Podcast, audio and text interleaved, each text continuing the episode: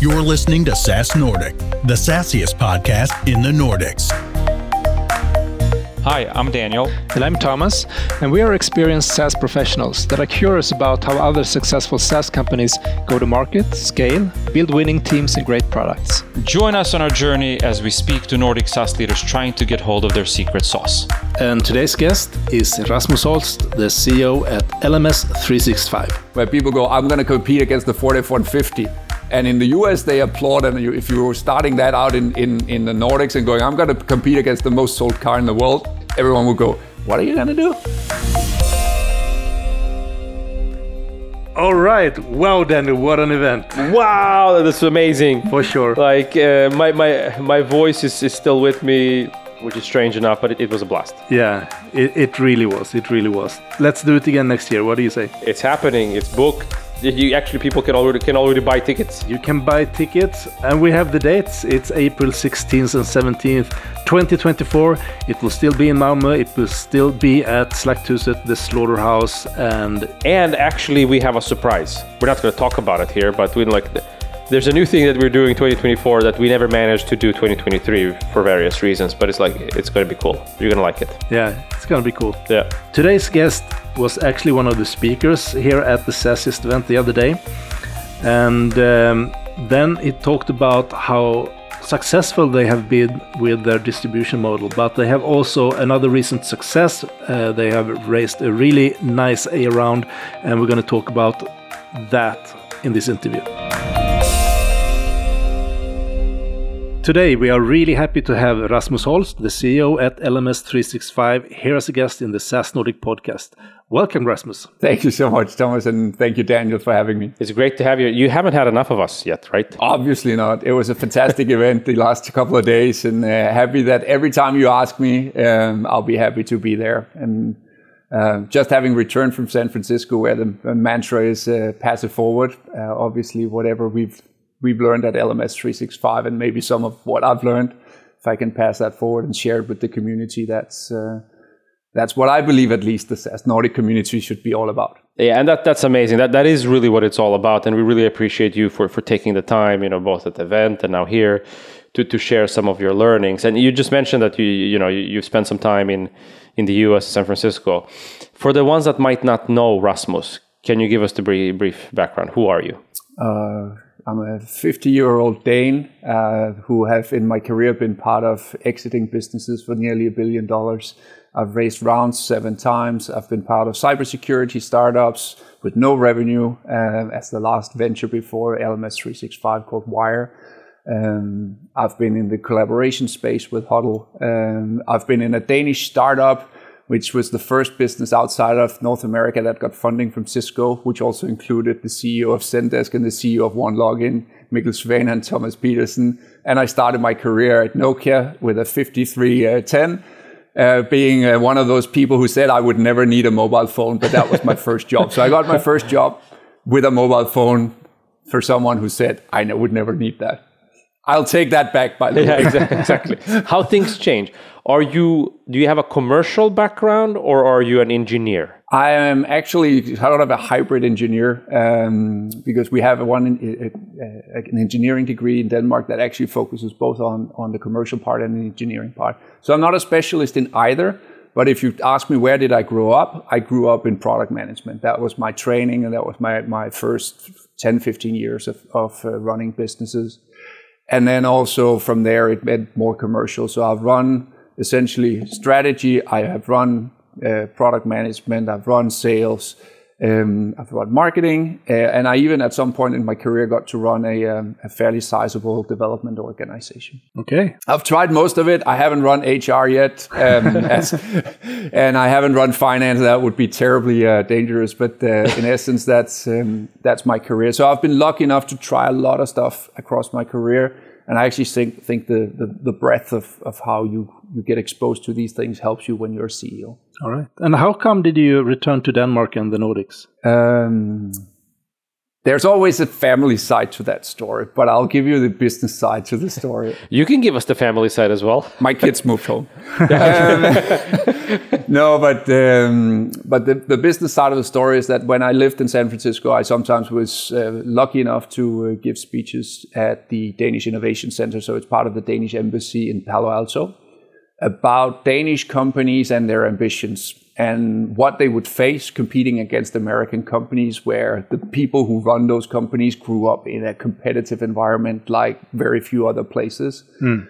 Um, and I always said, like, if there's ever an opportunity where you have something and the metrics that you have with LMS 365 and you actually have a chance, give it full gas and compete with the Americans at, at that competitive level we can do this. We have a tendency in, in, in, in, especially the Nordic countries to have a view on longevity rather than this let's go uh, type of mentality that they have in the US. And I think if you marry those two up, you will actually have the, the very best company. And I think LMS 365, when I read it on paper the first time, I went like, that's it. And if you don't take this opportunity, you should never again host a, a conference at the Innovation Center Denmark because then you're actually just speaking something you don't believe in.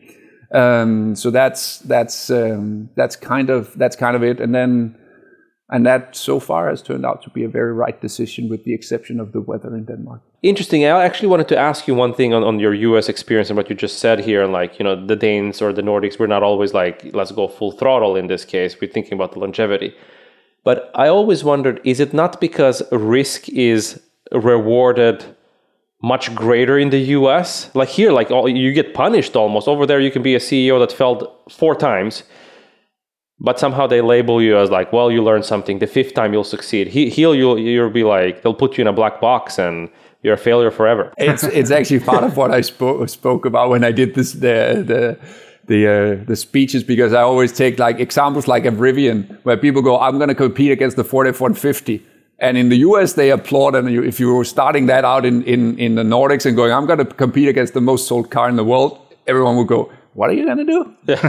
and then subsequent, I actually take people through this whole, and then they light the whole thing up with fire, right? Because they believe that there's a window of opportunity. They don't believe that you are like a Maersk and in 100 years, you're still the largest company in Denmark they actually believe you have 10 years, and in 10 years, my the the uh, Nasdaq index or whatever will be made up of 50 completely different companies. Um, whereas in Nordics, we believe in, in, this level of longevity. And then I always, unfortunately, use my, my poor son and in, the, in terms of the competitiveness in his sports. Like every year, 500 boys came back for, for, for tryouts for the team, right? And they go out and practice and then they go back to see if they get their window of opportunity. It doesn't matter that you weren't on the team last year. Mm. I'll try this year. Yeah. And and I think if we can instill some of that and actually get ourselves or move that to believe, then that will be uh, phenomenal. And then also, as I said to begin with, I'm close to 50. So if you take 20, 25 years ago, believing in that in the Nordics was really, really difficult. But I think that we have seen a number of successes. We're starting to see that hey, it's it's absolutely possible to do this in the Nordics. The talent is there, the belief is there, the ecosystem in terms of money is getting better. Uh, COVID showed that uh, we could easily raise, or not easily, but we could raise funds remotely. Uh, the VCs, you didn't have to live in Sandhill Road and, and go say hi to the VCs and all of that. Right. Uh, the network of getting access to them is still important.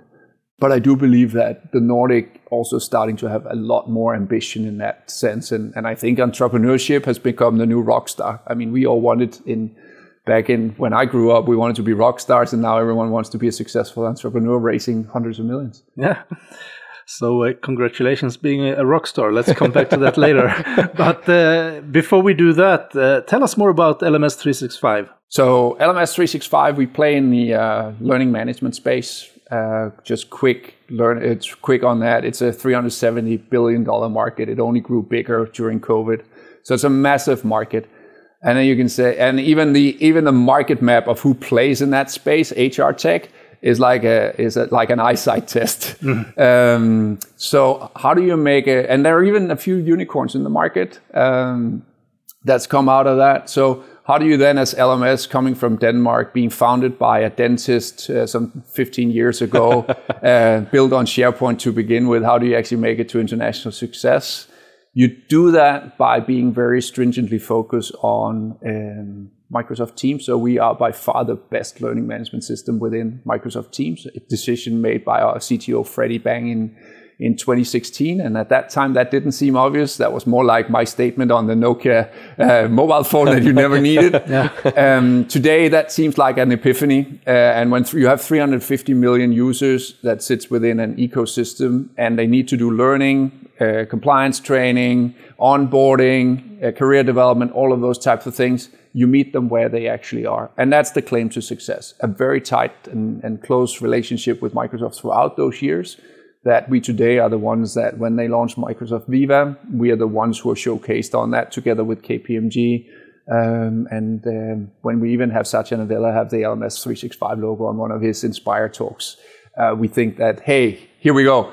but that's essentially the success. What's the point with Microsoft Viva when we're on the topic? Uh, it, it, appears there, but I, have never understood it. Think about it as a recommendation engine. Okay. Uh, I think long term, if you think about Microsoft strategy, and now I don't work for Microsoft, so this would be an interpretation. but think about it as you have a base layer of um, Azure that hosts everything. Teams as the collaboration piece. Then they want to add a lot of apps in between that can cons- be consumed on Teams. Yeah. And then they obviously want to do a recommendation engine. Okay. Which is essentially Viva. Right. Hey, Thomas, if you want to compete with Daniel, he's just taken four courses on advanced accounting. So you need to step it up, right? okay. Um, so, or as as part of your career plan, hey, you have an objectives and key result in OKR that talks about this. Maybe you should take this course as well. So it actually starts to to become more and more every. Right now, I think most people know it as an email that sums up your day or the day that's coming. Yeah. But I do think that if you think about it as a recommend as a as a corporate recommendation engine, that's how you should be thinking about it. It would take in their, your BI, it would take in all kinds of things. But learning is, is a key portion of that. And who's your ideal customer at LMS 365? Everyone on a Microsoft infrastructure, of course. Um, and from there on, you then add that uh, companies in the size of 200 to 5,000 users, I know that's a bit broad, but the I, we always say that we have the personas that buy us are usually a combination of a CIO and a learning and development manager. Yeah. Um, the learning and development manager goes, I want to reach as many people in the organization as easily as possible. And the CIO goes, don't go breaking our security perimeters and all of those types of things. And then they go, oh, there's one tool that sits within uh, Microsoft Teams that complies with everything Microsoft asks you to do. Uh, and it's easy for the users to use because it's just a button right next to all of their messages. Yeah. So they, if they, you only do an annual compliance training, it's easy to find. If you actually want to go find some training on your own and, and get started, it's easy to find.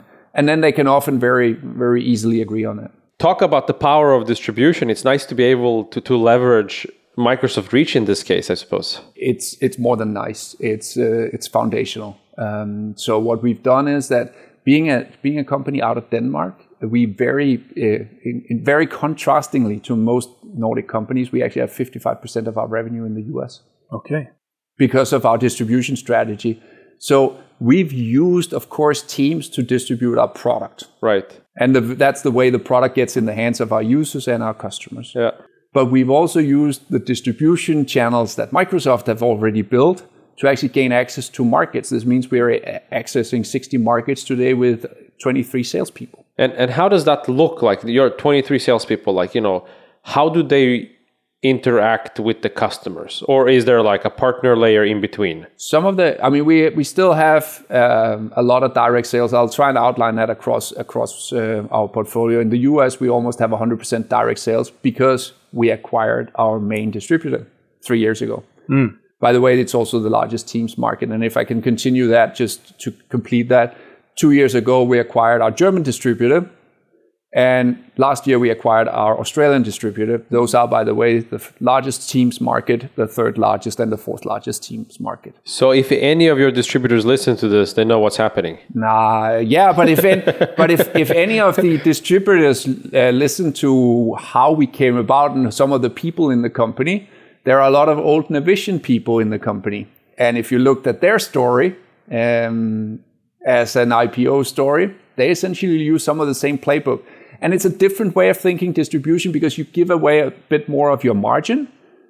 But if you then have the ambition to buy them back at some point, you actually buy back your own ARR and you just you de-risk essentially the investment that most people do when they do their pitch deck and go, what are you going to spend the money on? Oh, we want to go to uh, we want to go to the US, right? And then you hire four five people, and that may go perfectly right or perfectly wrong. um, right? Most of it goes like, oh, this is not as good as I expected, and and and and, and that's a that's the difficult part. But uh, let's put some numbers uh, behind the operation to, to, you know to to get a better picture about uh, LMS 365 here. So, where are you today when it comes to ARR, your growth rate, number of customers, employees, and such? Um, very rapid fire, twenty million dollars in ARR exiting 2022 uh, bootstrapped all the way to that, by the way. Um, we have 1,700 uh, paying customers. We have 1,900 uh, customers using our freemium platform. We grew just shy of 60% last year. Um, we are a 175 people in the organization, and I think those were the stats you were you were kind of looking for. One of the key stats that that uh, that we also have that probably explains a bit of the secret is that our customer acquisition costs are around 10k uh, dollars, and our average first year revenue is about 12. Nice. And which means it's actually on the good side of not having to use more than 12 months and, and to uh, to uh, return uh, to return money to the business. And that's what is what has enabled the business to run bootstrapped all the way to uh, to 20 million, which of course is not normal. Yeah. But now the times are changing. Um, after being bootstrapped for that many years, you have just secured a funding round. So big congratulations on that. And um, well, tell us more about it. Obviously, if you look at our competitors, and I think this is a little bit of what we talked about to begin with, with the American approach, right? It's not that we want to light it up completely, but if you look at our competitors, one of the things that some of them have had, Docebo included, which we think have done an amazing job on their journey, um, one of our competitors, Docebo, by the way. Um, we thought if we have more cash, we can actually um, accelerate the growth uh, fairly easily. Think again, we have a fantastic distribution engine. So we went out in the market, not the best market in the world. Probably if you could pick timing, you would have picked anything but this time. Uh, but to uh, come out at the back end of this with a $20 million round, um, from Blue Cloud Ventures in the US. Um, that is fairly spectacular, both, of course, for, for the whole team and also for the, uh, the journey that the company is embarking on for sure. That's a huge amount of being a Series A uh, round in, in Denmark or in the Nordics. In the Nordics in general, yeah. It, I think it is. But again, think we've spent a lot of time getting to 20 million, and the business was just about um, just about hovering around break even. Um, we over we we accelerated a bit through last year um, the spend, but other than that, um, obviously yes, it it looked it, it looked also from a VC perspective to be very interesting. All right, and this was not your first rodeo. You mentioned that you have been uh, raising money seven times before in, in different endeavors. So what was different this time? Uh, you can you can be. I mean, it was the first and foremost. It was the first round for this company, so that's certainly diff- different because if you've done it before in the same company, you know that it has been scrutinized before. So we knew that that was going to be difficult.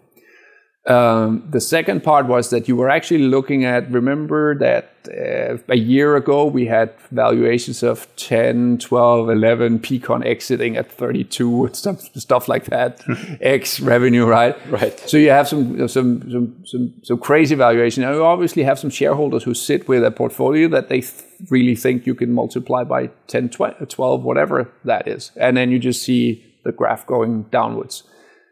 So at that point, you really have to be certain that what you could come out with at the other end is a lot better because I think we've all been part of those, or we'll promise revenue growth, we'll go into different territories, all of those types of things. But I think the one thing that's very different is you need to be very, very tight on your on your execution plan of how you want to use the proceeds. That's that's just paramount because it's no longer oh we'll do a company event tomorrow or anything like that you really have to be very crisp, even with the way you want to use proceeds. And luckily, because our our com- uh, the company is built on a phenomenal distribution strategy that's easier to articulate than if you articulate that we've built a rocket ship of a product that needs 15,000 hours more to be perfect.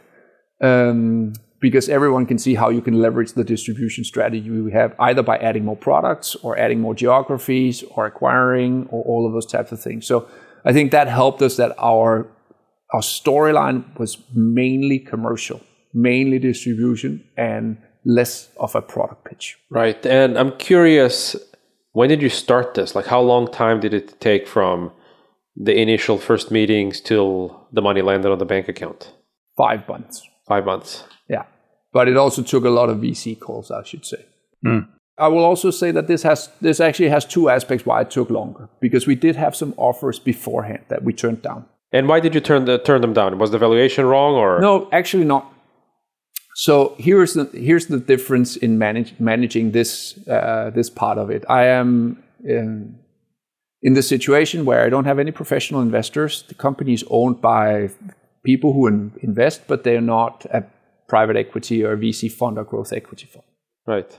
So in talking to them, they didn't, of course, they could take a lower valuation in terms of long-term returns, but they were not super interested in then giving away a lot of secondary. And given that we were at 20 million, we did get offers that included a lot of secondary. But they say, hey, if we're going to take a lower valuation, let's try and get a primary round only. Right. Um, and in in that, you really have to be like you really have to be sit, see both sides of it because as the business you would like to have the cash and all of that but you also have to do stakeholder management of your existing uh, shareholders and they have obviously backed you and they want to back you into the round they have backed us into the round as well Right. um, so you have to balance that. Hey, where do you go to in this and say yes to, to this valuation in return for us growing? And this is essentially the thesis. The thesis was if everyone else is, is, is not having cash, we have that. We can grow through a crisis much faster. And if we come out on the other side,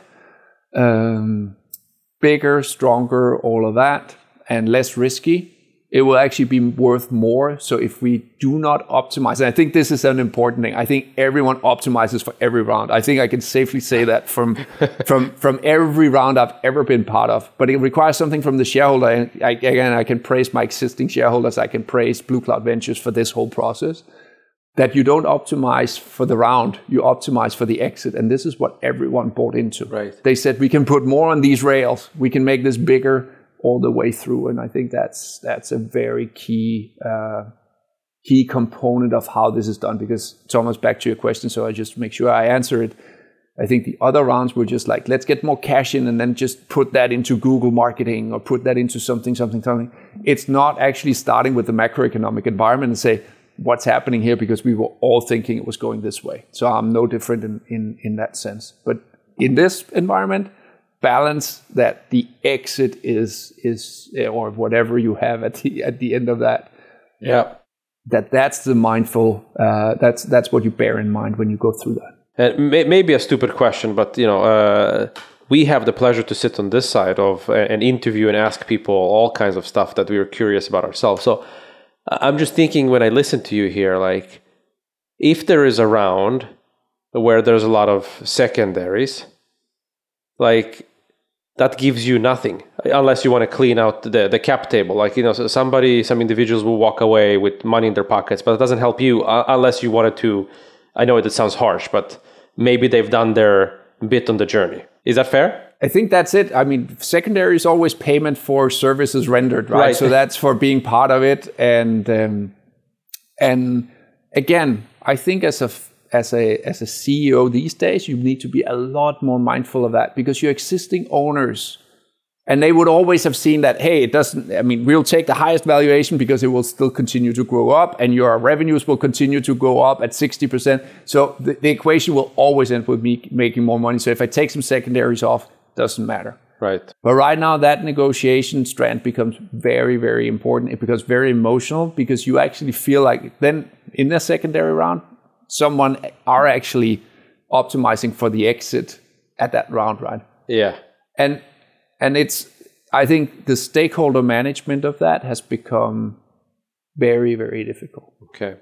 um, and and and you have to establish that record with the board very early on Yeah. because otherwise uh, you will never make it through. So I, again, I can only praise all sides of this. Um, running around in the middle, and, and people tend to forget how much time you spend on these rounds.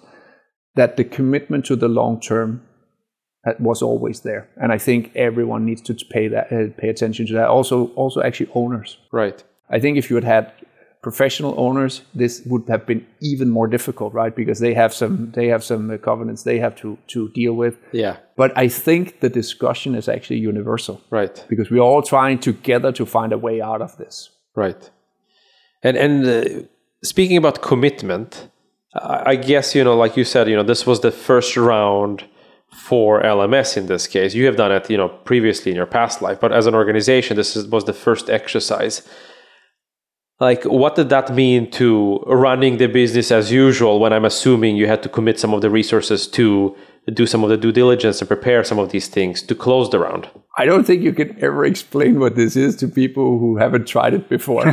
Give it a try. Give it a try. no, no, no. But actually, this is to my own organization. We tried. I have um, I have a guy called Henrik Jeberg who's also part of the SaaSiest uh, network. Um, he's been an investment banker. He's on the team as well. But he and I knew what we were going to go through, and the rest of the team didn't. So try and explain that, hey, on top of your daily workload, someone's going to ask questions to everything that happened for the past 10 years in the business and try to figure out what didn't go right. Right. No, I don't think that's ever an easy uh, explanation to make. The other, the other side of that is there are no one more proud than some of those people who've been with the business for a long time that you come out on the other side and they were going like, this is, why are people asking me this? It cannot matter anymore. and you go, they want to know. Let's just answer it. And, um, and then that's, um, that's, um, I think that's the tough one. And then again, one of the things I would actually say, and this is maybe a recommendation to the VC community, um, is that very early on we actually we actually made some agreements. I'll not I'll not detail them exactly, but if you take it that it was a gentleman's handshake on revenues produced throughout the period where we did due diligence and the valuation and all of that, and the findings and all of that. Um, so that you don't have the usual kerfuffle at the end of the process where someone's found something, can we get 5% discount, all of those types of things. Right. There was a gentleman's handshake at the beginning, which everyone kept. And that meant that we could actually close the round without the excess of, wow, this is, I need to change this, and can we negotiate this? Right. That handshake, I think, becomes increasingly important. Okay. Because if I look at the last mile, or it's not the last mile, the last inches actually, of this process, it was actually easier than what I've ever been through. Because that agreement had been made up front. That we get, did some concessions and we said, we don't know what you win on the, on, on, on the carousels and you don't know what you, you lose on the, on, the, on the swings.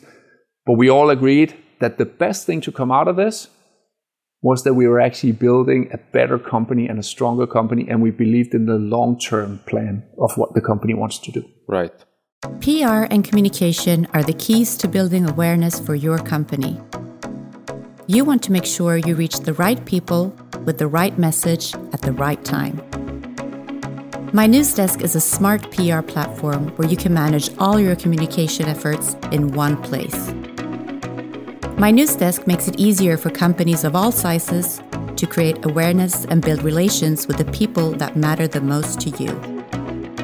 Don't make PR harder than it needs to be. Visit mynewsdesk.com to start your free trial.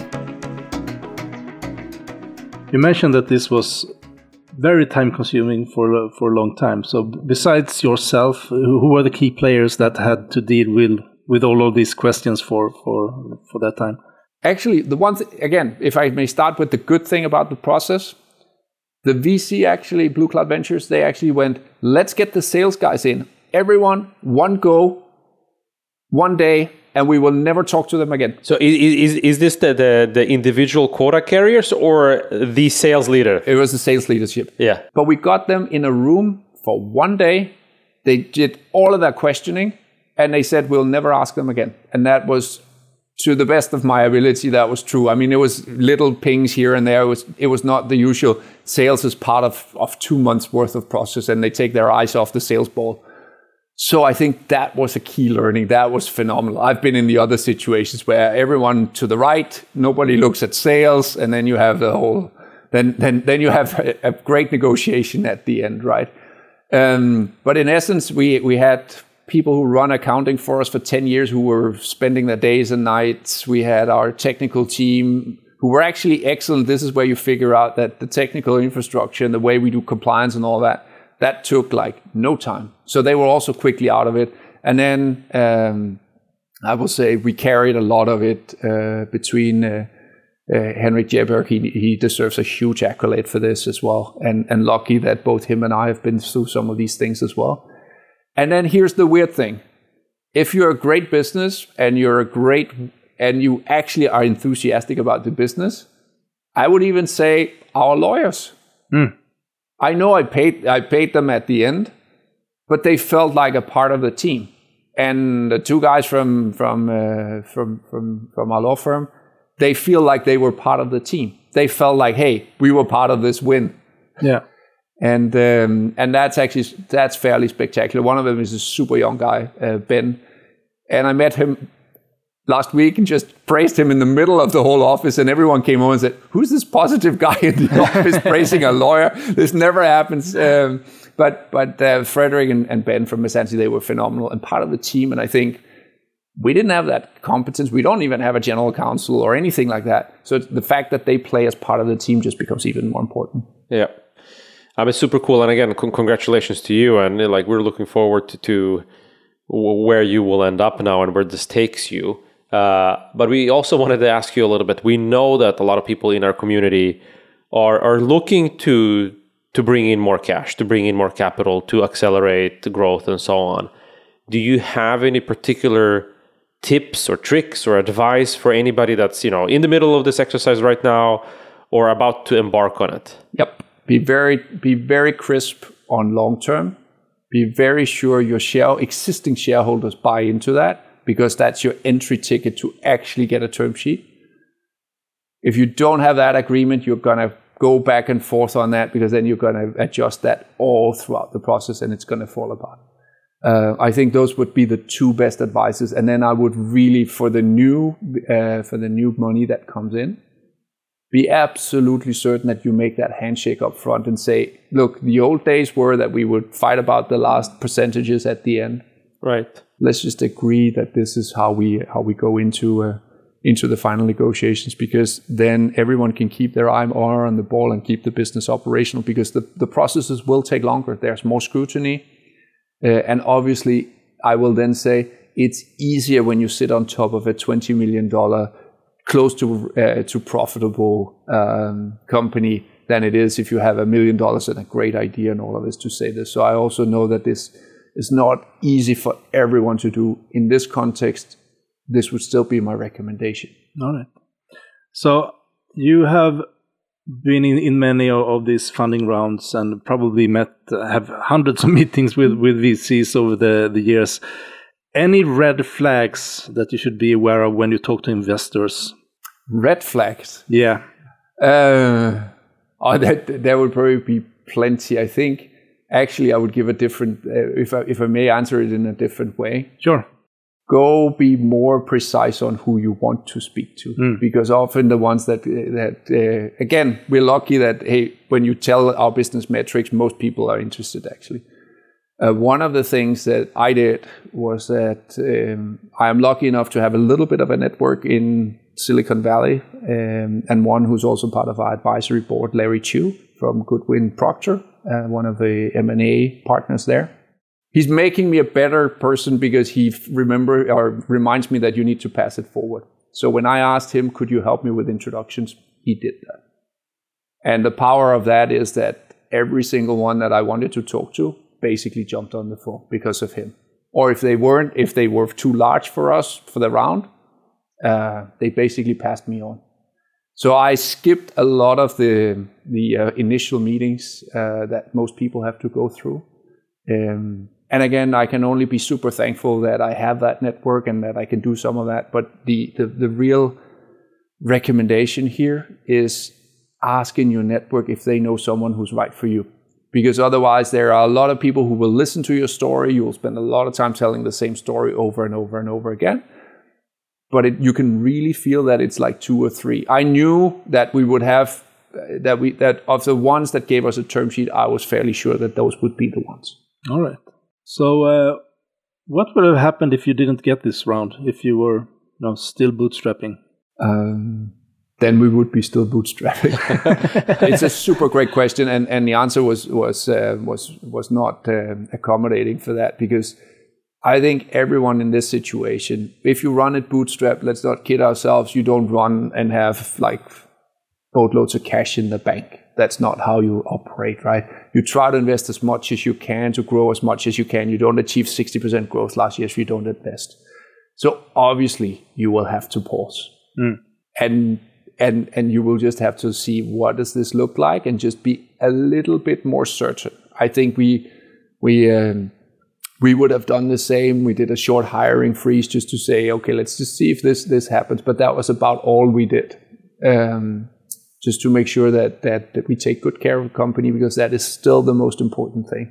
All right. Yeah, because what what I'm uh, what's also I think interesting if you can touch upon it a little bit because there could be a scenario where you you go through this process. We've seen companies they've spent time, energy, money, and it's a little bit deflating when the CEO comes back and says, "You know what? We're postponing the round." Yes. Like you know that could kill the moral and like all these ambitions that people have painted. Like, how do you tackle that? I don't know if you've been in a scenario like that, but like, oh, obviously, yes. I'm, I'm old enough that I've been in. in yes, we expo- uh, we we postpone the round uh, situation. So, and it is, as you say, it's deflating. And I think it's one of the things that I grapple with the most. That when you're CEO, you actually have to tell that this process start because there will be people involved who will ask questions. You can see that they are that things are happening that's not normal and all of that.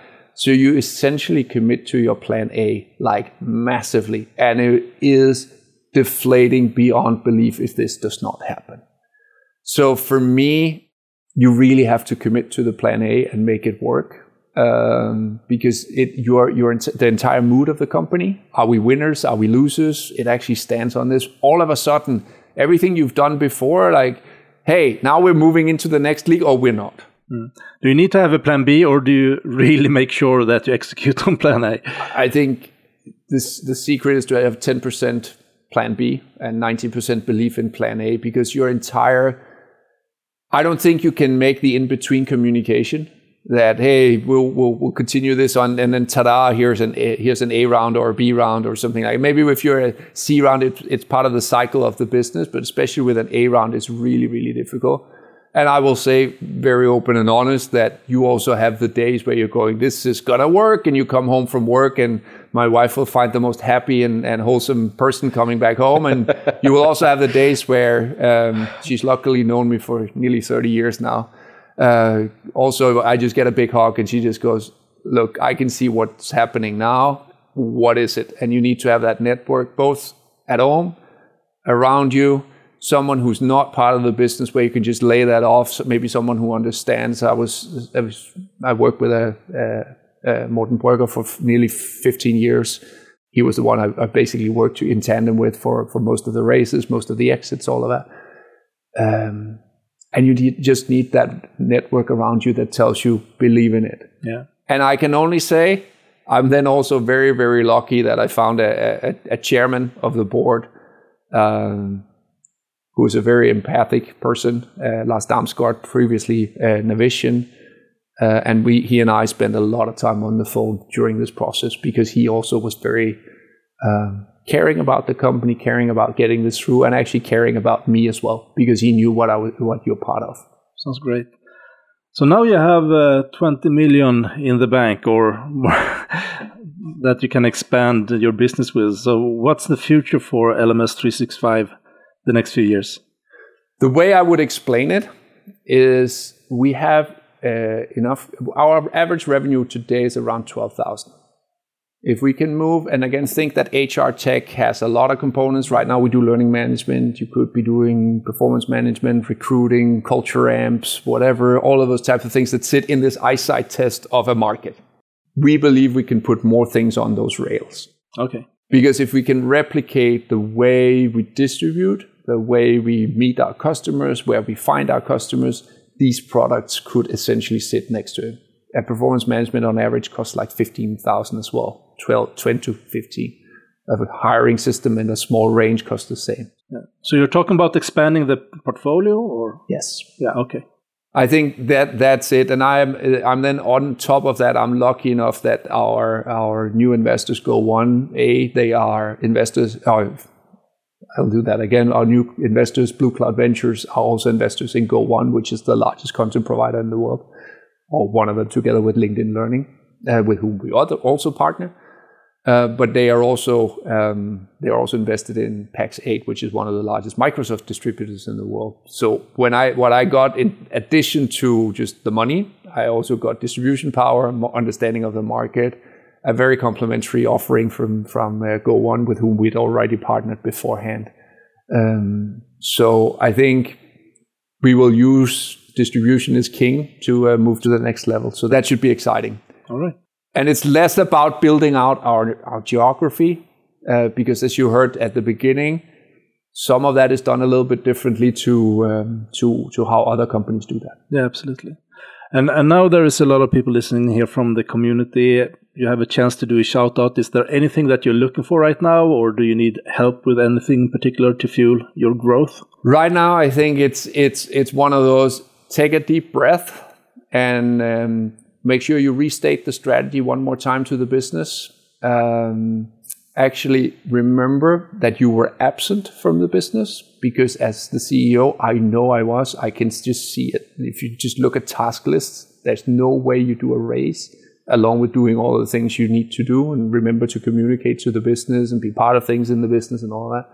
So for me, the, the shout out really is to myself to go, please get back to what you need to be good at on a daily basis, not on a showcase window of a fundraise, because that's what makes the next portion of this success. That we all believe that what we believe we could get to here, that we now believe we play in the next league, and that we can move that to to to to another league for sure. All right. And now, when you have some more time to do other things than chasing money, uh, if you have a time to listen to a podcast, uh, would there be anyone that um, we could get on the show that would be of interest of you or any topic that you would like us to cover? I actually think that that I would I think you would serve the community very well because I know a lot of people are looking for money to have different perspectives on this, whether from VCs or actually combining VCs and CEOs looking for money and do that because I think we are all trying to figure out on top of Silicon Valley Bank, markets going down, all that, we're trying to find out what our friendship pattern is here. Yeah. Uh, because it needs to be that. Yeah. If it's just I will win and you will lose, we will all lose as an ecosystem. Mm. And we all need to figure out I again friendship pattern. I don't know if that's the right word that was made up on the spot. But the fact that finding that that um, that that place where we find good deals and we help each other move forward because the whole ecosystem needs it. And I do think that I, I offered one perspective, but I think a lot of founders, especially who may be raising for the first time or the first big round. I think um, that would be super interesting. And I know some of your your your backers are also from the VC community, but if you can have that interaction actually as to how we all look at it, I think that would be immensely interesting to a lot of the people in the network because I think we are all looking at what do we do with cash growth, profitability, EBITDA production, all of us. Yeah, I think, uh, and we hear the same from the community too. Uh, so who knows? Maybe the next event we'll do going to be a, a SaaSiest Investor Day. Ooh. Just throwing it out there.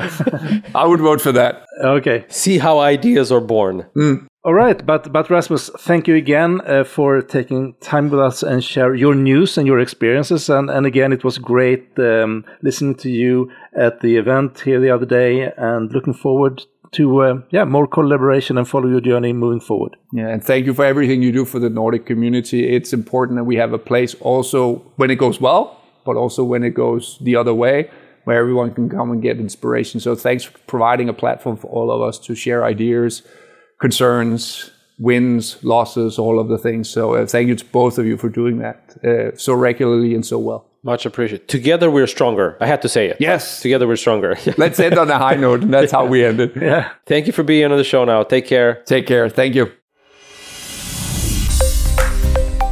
So, Daniel, what's your takeaway from the episode today? Actually, Thomas, I'm going to be nice to you today.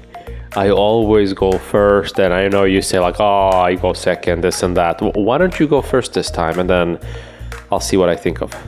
What did you take home from this episode? I will take home the power of having a good network around you. Darn it. That was mine. it was? yeah. Okay. No, but but as he said when we asked about you know how how do you um, avoid the red flags or how how do you sort of spend time on the right things? So if you have good advisors around you, if you um, if you can sort of piggyback on others' networks and so on, and that's exactly what we're doing here in in the the SaaSiest networks, uh, help each other out with those things. It makes it so much easier uh, when when you come to the table with these investors and other people that you want to get in touch with. So make sure to have time to grow and nurture your network. I mean, we know that it's a lot of work running a SaaS company, but I mean, you can't ever have too many friends in the ecosystem, I, I think. Uh, so it's worth investing in, in that time and also to pay it forward because what goes around comes around. Yeah. I see what you're saying now. It's a little bit more tricky to go second. uh, excellent point, Thomas. Uh, I was thinking along the same lines, but I, I guess if I would add to something, I don't know if it's a philosophical question or a bet or a risk you need to take. I was thinking about what he was saying. When you commit yourself and your organization to this, you know, it's it's a hard commit Yeah.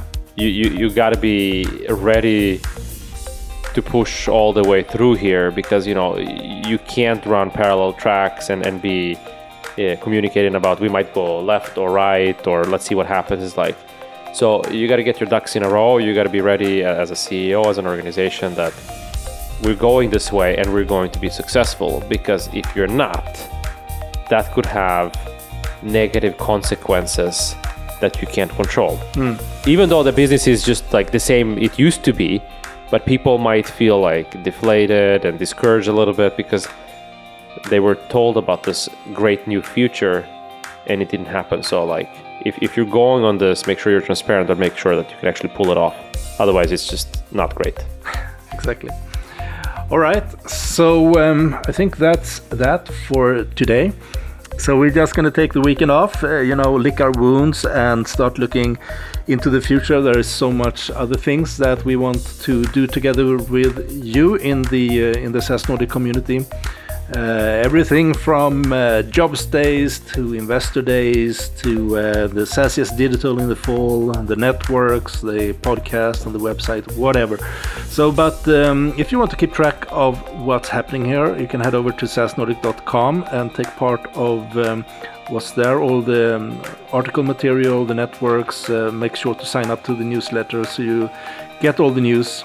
And um, well, I think that's that, Daniel. Actually, I have one more thing. Um, in your inbox, if you were at the event, Yeah. you've seen that we've asked you kindly for feedback and a lot of you people have already done that so we'd appreciate that you guys as open and honest tell us you know about your experience at the event that is how we get better that is how we enhance and improve and make this experience even cooler next year so if you were at the event you know take a few minutes just to, to answer those questions that would be cool Yeah, and it will not be anonymous.